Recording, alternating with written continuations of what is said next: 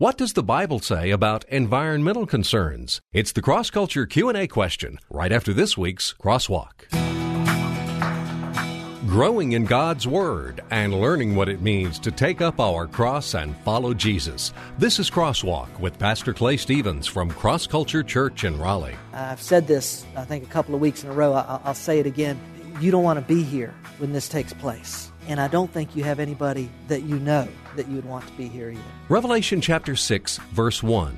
And I heard one of the four living creatures saying, as with a voice of thunder, Come. With these words, the sixth chapter of the book of Revelation opens, and what follows is one of the most powerful scenes in all the Bible. The Apostle John sees what has come to be known as the four riders of the apocalypse. This is going to be something that is beyond anything that you and I have ever seen or like the world has never experienced before. I'm Rick Freeman. Welcome to Crosswalk. Just who were these riders and what do they represent? This is basically these these first four seals. This is basically man getting what man has always wanted, a world without God. Today Pastor Clay is going to introduce us to those riders and the part they play in the tribulation period. It will be a scary time with much fear and uncertainty. It will also be a time of great upheaval, the likes of which the world has never seen. We're glad you've joined us for this week's Crosswalk as the Revelation series continues.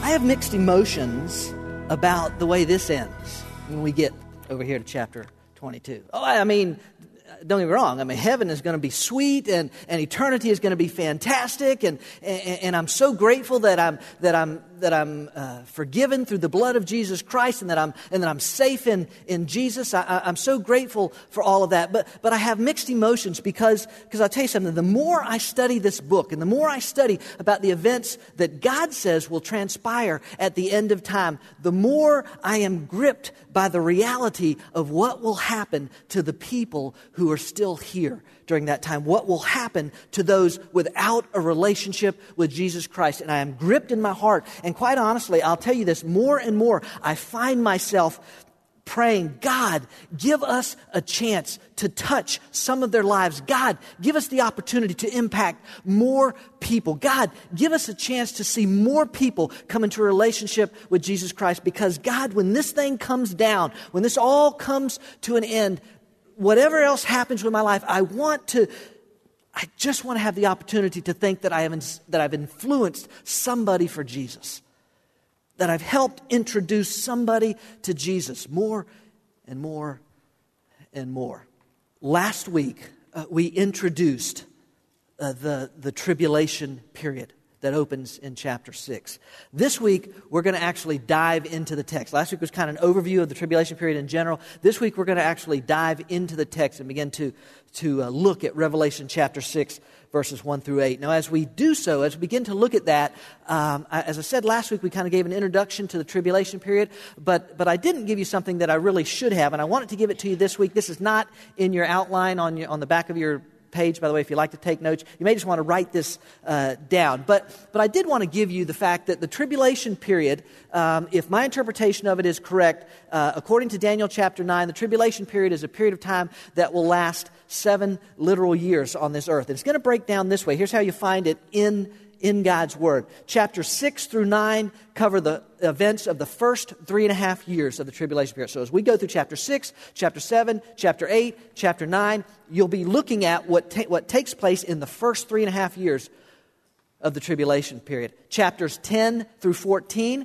cover the events in the middle of the tribulation period. There'll be some things happening right in there, and, and 10 through 14 brings those out. And then chapters 15 through 19 record the events of the last three and a half years of the tribulation period, or what is more specifically pointed at, uh, pointed to as the great tribulation period in chapters 15 through 19. So you, you, may want to write that down or not, but I wanted to give it to you. Now, also keep this in mind as we begin to read the text in just a moment. Keep this in mind. During the tribulation period, there will be three sets of judgments that will come upon this earth um, during the tribulation period. I believe consecutively. And they, they are presented as seven seals, seven trumpets, and seven bowls. We'll see this as we walk all the way through chapter 6, all the way through chapter 19. We'll see those begin to unfold. But, but we'll find out that there are seven judgments, three sets of judgments coming that consist of seven seals, or pre- presented as seven seals, seven trumpets, and seven bowls. Today, this morning, we look at the first four seals of the seven seals. Revelation chapter 6, beginning in verse 1. If you didn't bring a Bible with you, I encourage you to bring one. If you have one, uh, if you don't have one, let me know and we'll get you a Bible. But, but bring your Bible with you. Uh, please feel free to. If you didn't bring it, the text is always up on the screen as well. Revelation chapter 6, verse 1. Everybody, you glad you're here? Any place else you'd rather be? Heaven. That's a good one. Revelation chapter 6, verse 1.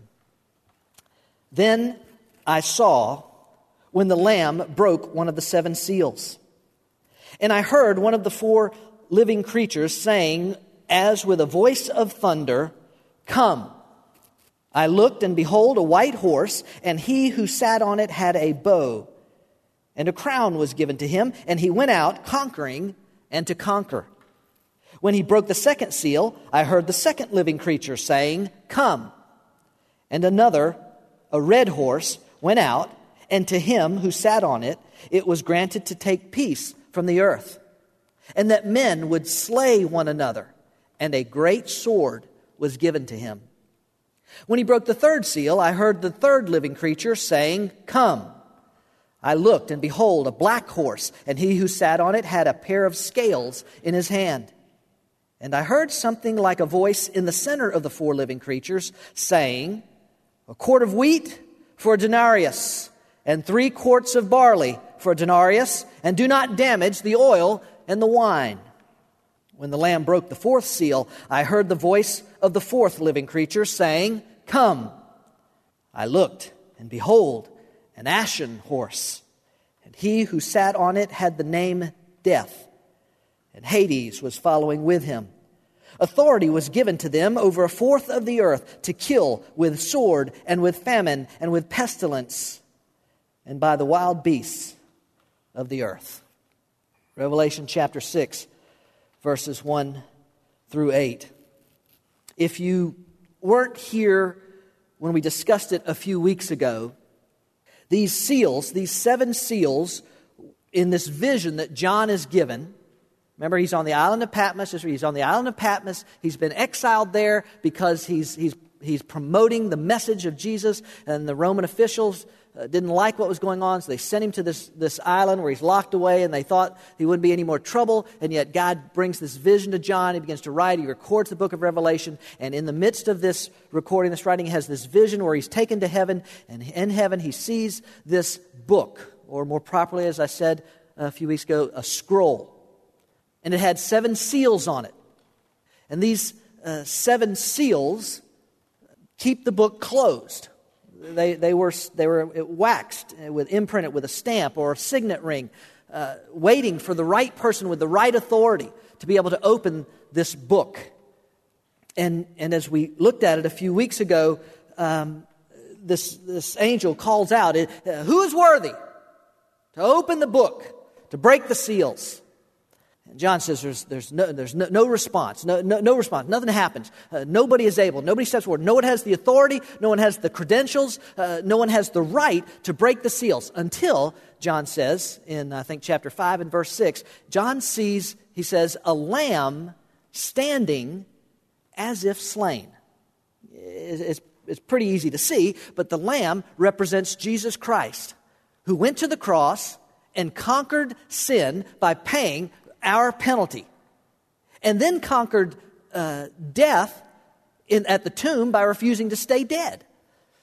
And because of that, it's, de- it's declared in heaven Behold, he is worthy to take the scroll from the hand of God the Father. God the Son takes the scroll, and now he is worthy. He has the authority. He has the right to break the seals.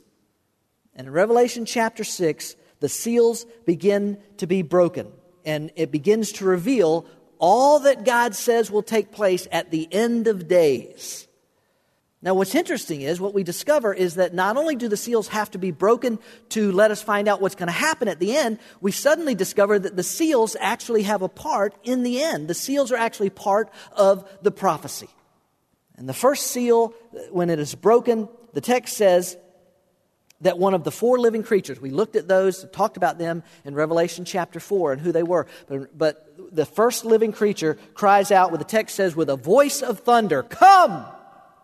In other words, what's about to happen is taking place at the authority of Jesus Christ. He has broken the seal. He is the one that's given the authority for, for these riders to come forth for this, for this picture that we're about to see what's transpire. And the first rider comes out, and the first rider is riding on a white horse. Now, because of that, some people have mistakenly identified the rider here in Revelation chapter 6, the rider on the white horse, as Jesus Christ himself.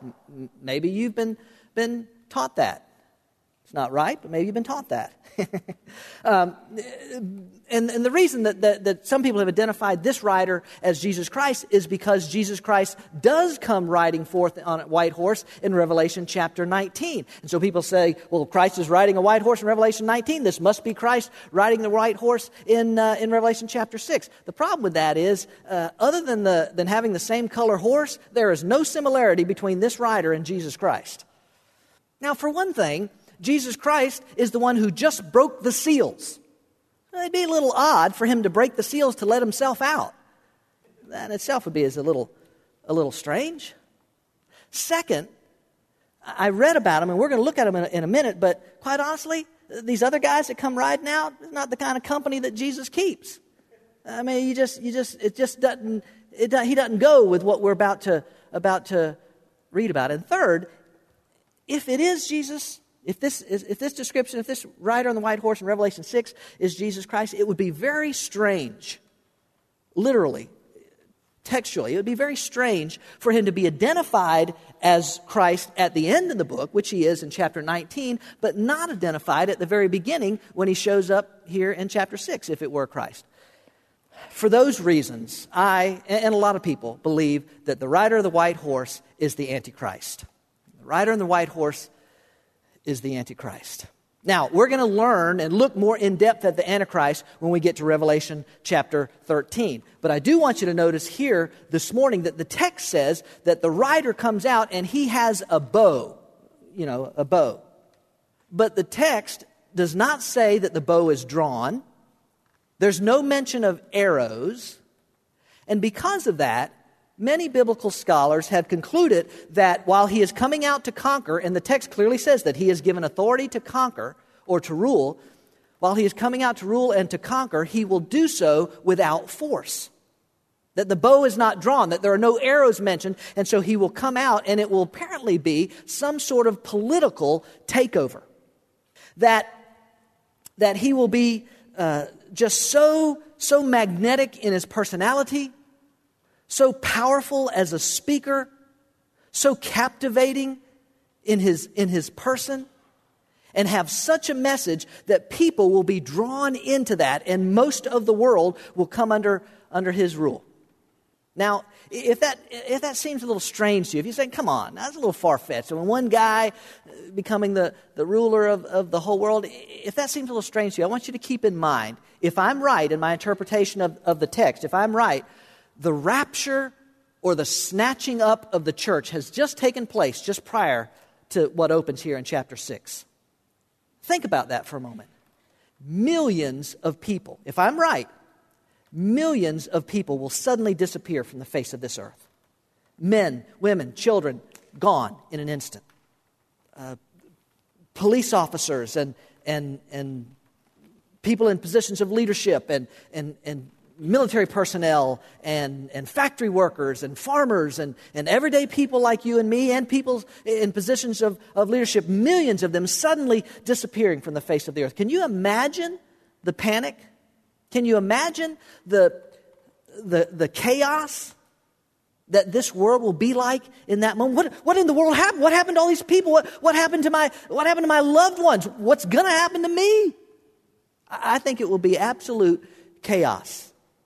And I believe it will be the absolute perfect opportunity for someone to step forward with, with, the, with the right answers or the right solutions or the right explanation to step in and, and say, wait a minute, it's going to be okay. Just, I, I'm going to take control here and, and, and everything's, everything's going to be just fine. Everything's going to work out and, and it's all, it's all going to be all right. Uh, he, the, the Antichrist could actually, because we don't know when the events will take place, the Antichrist could be alive even right now could actually be alive on this earth, could, could actually even be in some position of, of, of leadership right now, although nothing like what they will be in when, when, when they come to the thing. I, I remember my, uh, my wife's grandmother, uh, who passed away a few years ago. Uh, she, she was a diehard uh, Democrat. Um, she used to, back in the 80s, she used to, she used to say Ronald, Ronald Reagan was the Antichrist because his full name is Ronald Wilson Reagan and his name, six letters, each of his name, 666. Ronald Wilson Reagan. He's the Antichrist.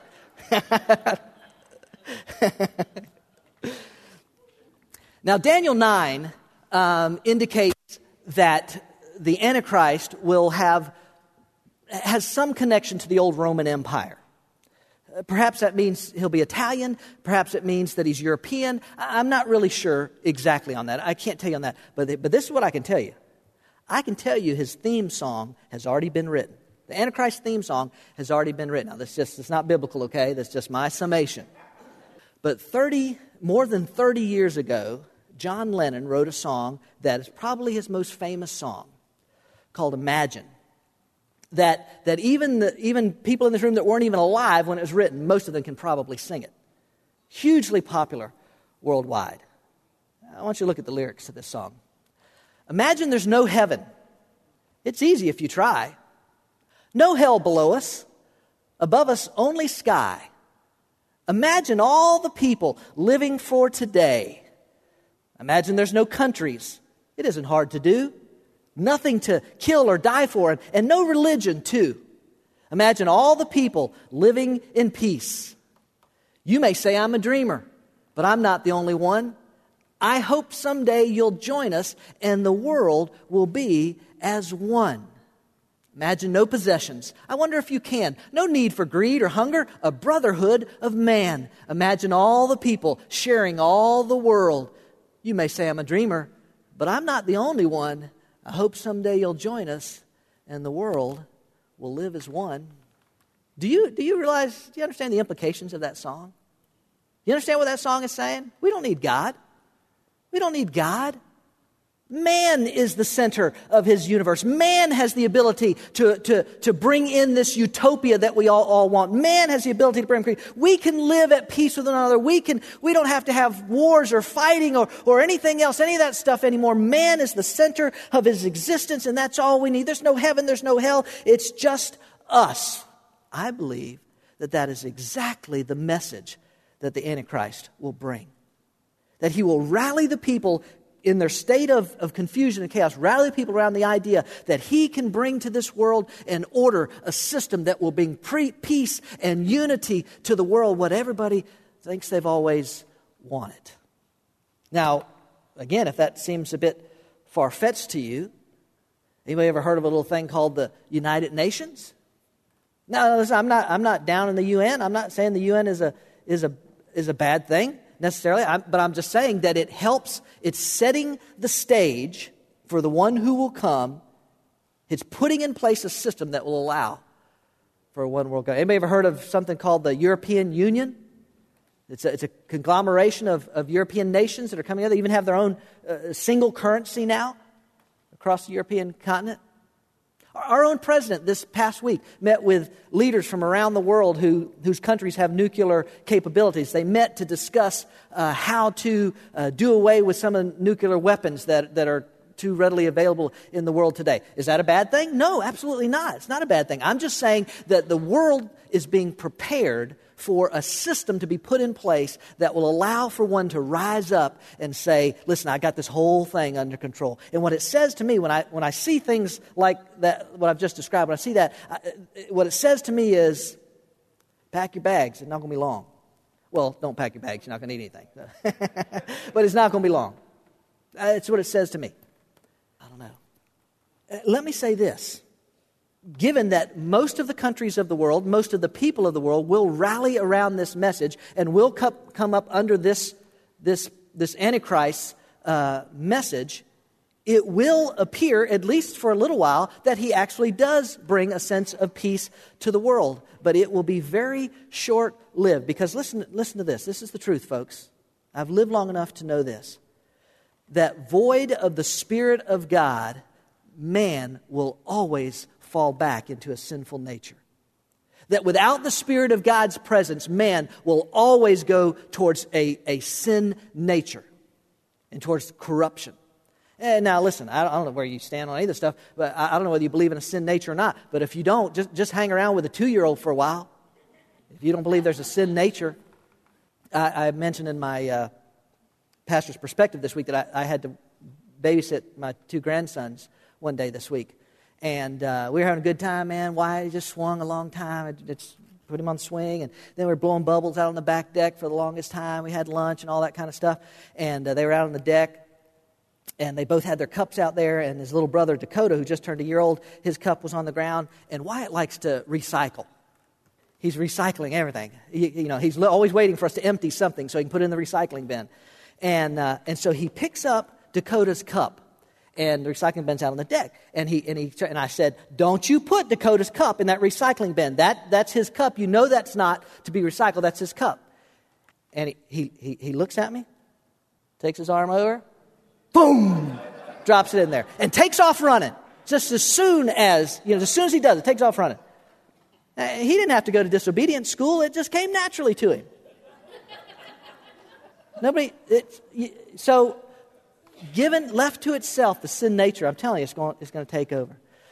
So, we come to in, um, uh, go on here. So, uh, in, in, verse 3 and 4, he says, When he broke the second seal, I heard the second living creature saying, Come, and another, a red horse, went out, and him who sat on it was granted to take peace from the earth. Uh, without really any explanation, the, the rider on the red horse uh, represents war. Rider on the red horse is war. It's pretty obvious right there in the text. The peace, that whatever peace the Antichrist is able to bring is very short lived, and war comes forth. And, and, and, notice the text says that, that he is given, or in his hand is a great sword, or a very large sword. It's imagery in there, folks. The implication is that this is going to be war like the world has never experienced before, that this is going to be something that is beyond anything that you and I have ever seen, or anybody else for that matter. And I'll talk more about that in just a moment. But the next rider comes out in verse 5. It says, when he, when he broke the third seal, I heard the third living creature say, Come. And I looked, behold, a black horse, and he who had, sat on it had a pair of scales. Again, without much explanation needed, the rider on the black horse represents famine. Famine always accompanies war, historically. Wherever there's war, you'll always see famine as well. As you would expect, men are, men are holding weapons in their hand instead of farming utensils.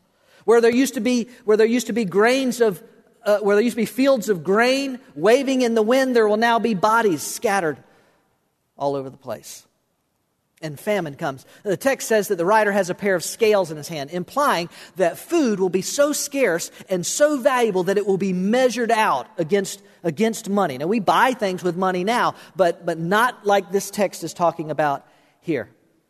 And there's this thing about uh, a denarius for a, a, a, meal's worth of wheat or three meals of, of barley.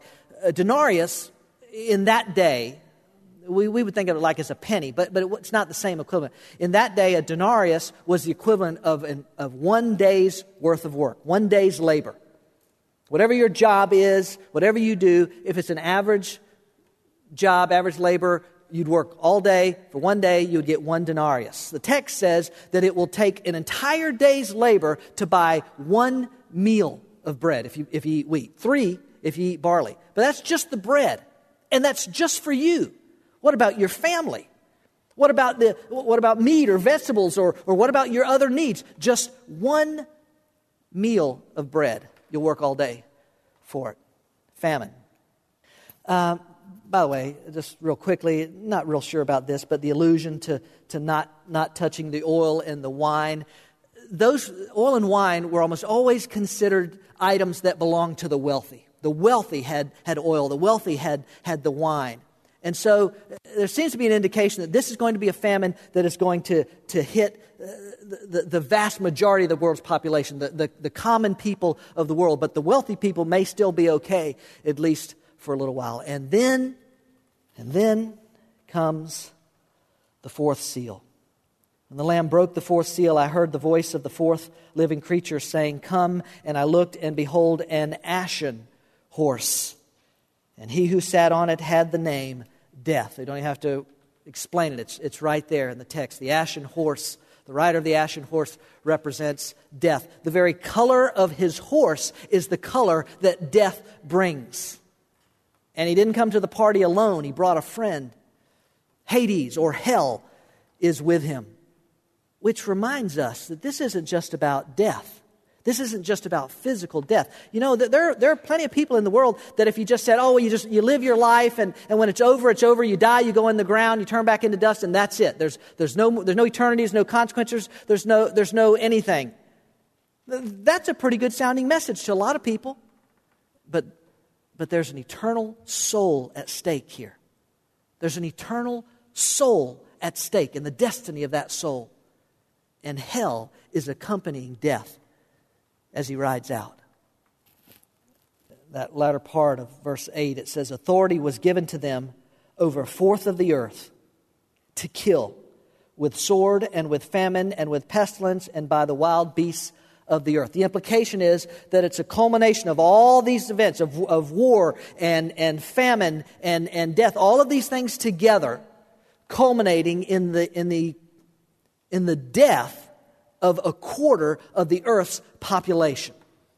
Now, it is estimated that there are just slightly under, if, if we're talking about today's standards, there's just slightly under 7 billion people on the face of the earth today.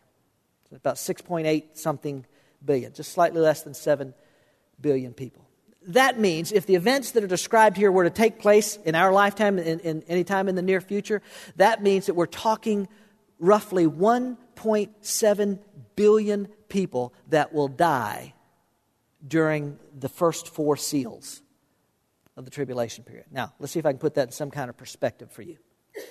Because I 1.7 billion, okay. World War II was the deadliest war that this world has ever known, by far. It's estimated that somewhere between 50 and 70 million people died during World War II. Soldiers, civilians, from, from, from wars, from disease, from starvation, from murder. Between 50 and 70 million people died during World War II, more than any other war. Now that means, if I did the math right, that means taking the higher estimate of 70 million that died during World War II taking the higher estimate of 70 million, that means that it will take somewhere between 24 and 25 World War IIs to equal the number of people that will die during the first four seals. 1.7 billion people. And I want you to keep in mind listen, this, eh, yes, this is God's, this is part of God's judgment, yes, but this, God hasn't even poured his wrath out yet on this world, folks. This is basically, these, these first four seals, this is basically man getting what man has always wanted a world without God. And this is what they'll do with it. Void of the Spirit of God and the presence of God and the people of God, this is what they'll do with it. So, the big picture biblical principle for today is this. Can I have the BP squared? Thank you. When the first four seals are broken, the hope of the world will turn into a world without hope. As the Antichrist comes on the scene, he will be applauded, he will be cheered, he will be acknowledged as their, as their Savior, as the one that's going to, going to finally bring peace to this world. Listen to me governments and, and politicians can promise peace, and the Antichrist can try and set up some type of illusion of peace, but only the true Prince of Peace can bring it.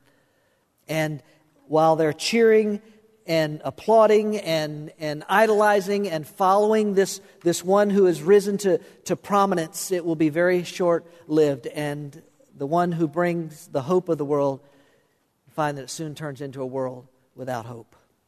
Because God's judgment has begun to move upon, the, upon a world system that has rejected him and have chased after the Antichrist instead of followed the one true Christ. And they will, as, this, as Paul says, even in Romans chapter 1, the wrath of God is being revealed from heaven against all the godlessness and wickedness of men who suppress the truth by their wickedness, since what may be known about God is plain to them because God has made it plain to them. For since the creation of the world, God's invisible qualities, his eternal power, and his divine nature have been clearly seen, being understood from what has been made, so that men are without what? Excuse. For although they knew God, they neither glorified him as God nor gave thanks to him, but their thinking became futile and their foolish hearts were darkened. It turns out in the end, when we get to the end, it, it, it, oh, it turns out good for the followers of Jesus. But we're the only ones that it turns out good for. And we're going to see glorious, wonderful things as we come towards the, the end of this book. But, but before then, we're, we're, we're walking in this book. We're walking through quite literally hell on earth for seven years. 1.7 billion people. And it, it, it makes me say, God, give me eyes to see them the way you see them. Give me ears to hear them the way you hear them. Give me a heart to care about them the way you care about them. I've said this, I think, a couple of weeks in a row. I'll, I'll say it again. You don't want to be here when this takes place. And I don't think you have anybody that you know that you'd want to be here either. Well, as Pastor Clay put it today, in the tribulation period, as the Antichrist comes to power, the hope of the world will turn into a world without hope. War, destruction, disease, famine, and death will come upon the earth like nothing there's ever been seen before. Mankind, in an attempt to control his own destiny, will only bring chaos and calamity to the world. But as we'll see in the weeks ahead, even in the midst of all that will be going on, God is going to be accomplishing His purposes of drawing this world to a close, to make room for a new heaven and new earth, and His reign on the earth. We're glad you joined us for this week's message on Crosswalk. Each week, Pastor Clay opens the Bible and brings out its exciting and practical truths to apply to our lives. Cross Culture Church is a new church in North Raleigh, but instead of religion, we're about relationships. And instead of rituals, we practice realness. We meet Sundays at 1030 at Leesville Road High School, a mile and a half south of I-540 exit 7. And we welcome anyone looking for a place to learn about God's plan for their life. At Cross Culture Church, we experience the liberating, satisfying, life changing power of the cross, and it's our desire to bring that power to a culture in need of freedom, hope, and joy. We hope you'll come join us on a Sunday morning. We'll save a seat for you.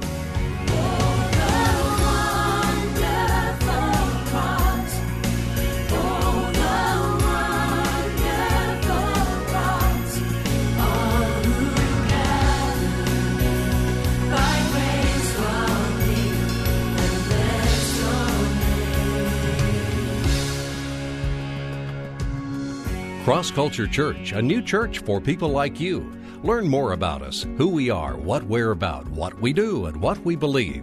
Visit us online at crossculturelife.org. Cross Culture Church, taking the cross to our culture and taking our culture to the cross. Now, this week's Cross Culture Q&A. Uh, each week we take one question that someone has turned in, that's filled out on a card, and this one, I've had this one for, for quite a while, uh, but I thought it'd be very appropriate this week because this week, uh, coming up this week, is Earth Day. Uh, I've, seen that on the news a couple times, seen different things celebrated, and it's Earth Day. So the Q&A question for today is this. What does the Bible say about environmental concerns? Now, somebody uh, like I said, turned this one in a, a, good time ago, and I just thought, well, this might be appropriate for this week since Earth Day is coming up, and, and I saw in the news this morning where lots of people were out picking up trash and, and things like that. But what does the Bible say about environmental concerns? Christians, I think, have gotten a bad rap at times uh, that somehow there's this idea that Christians uh, don't care about the environment and Christians aren't, you know, environmentalists and, and all that kind of stuff. First off, let me say that, that I, I really believe that Christians, that followers of Jesus, ought to be the best environmentalists. I think we ought to be the, uh, the, the, ones that are most concerned about, uh, about the world in which we live. And I want to give you uh, about three reasons why I think that it's important. Uh, the first reason I think that we ought to be concerned about the environment is because number one, it doesn't, it doesn't belong to us, it belongs to God. I mean, it's His uh, creation. Psalm uh, 24 says this The earth is the Lord's and all it contains, the world and those who dwell in it. And then Paul uh, quotes the first part of that verse again in 1 Corinthians 10 26 when he says, The earth is the Lord, Lord's and all it contains. It doesn't belong to us, it belongs to Him. And, and, and I'll tell you something, I, I, know, I know Cindy and I have always been this way. If there was ever a time in, in our lives that we borrowed something from somebody, you know, maybe a, a, a hedge clippers or a dish or something like that. I don't know about you, but, but we always, well, we took extra special care of that item, whatever it was, to make sure that we didn't scratch it or break it or, you know, let the kids hold it or anything else like that because it didn't belong to us and we knew it didn't belong to us and so we took extra special care of that. This planet is not ours it belongs to God. Second reason that I think we should be concerned about the environment is this we've been made caretakers of it. That's part of our responsibility. Genesis chapter 1, uh, you've probably read these verses before, perhaps. It says, Then God said, Let us make man in our image, according to our likeness, and let them rule over the fish of the sea, and over the birds of the sky, and over the cattle, and over all the earth, and over every creeping thing that creeps on the earth. God created man in his own image. In the image of God, he created him. Male and female, he created them. And God blessed them, and God said to them, Be fruitful and multiply and fill the earth and subdue it or, or, or rule over it, take care of it, and rule over the fish of the sea and over the birds of the sky and over every living thing that moves on the earth. You and I have been made caretakers. Stewards would be the old old fashioned term, but we have been given the responsibility of overseeing and taking care of this creation. Let, let, me, let me remind you this that, that means that, that doesn't mean to exploit it, but it means to protect it. It means to recognize the responsibilities that we have been given with this environment. And the third reason uh, I would say that we need to be concerned about our planet, about, about our environment, it's the only one we've got. It's, it, this is it. I mean, I know we're going to get a, get a new one in eternity, and we're working on that in the book of Revelation. We're going to get there, but, but this is it. You know, th- this, is, this is the one that we've got, and we need to uh, make sure that we take care of it and do the best job uh, and pass it on to our children, depending on how long before Jesus comes back, uh, pass it on to our children in, uh, in better condition than, uh, than when it was given to us. You know, that's, that's what we try to do here at the high school. This doesn't belong to us. Uh, we're using this space, but, we, but our, our, one of our ideas is we want to leave it in better shape when we walk out of here on Sunday morning than, than even that it was in when we came in. So uh, that's something you and I do. But keep this last thought in mind. This is important. I think you that you make sure you keep this in mind. We worship the Creator, not the creation. Okay? Always keep that in mind. Because I will say this there are some environmental groups that, uh, I mean, and I'm, I, I confess, I make fun of them sometimes about the tree huggers and all that kind of stuff. And, I, am not anti, I love trees. But yeah, I, I, I know that, that, that there's perspective that gets lost in this somewhere. And you and I need to remember that we worship and serve the Creator, not the creation itself. We've been given custody of it, entrusted with it, take care of it, to use it for the good of mankind. And that's Q&A for today.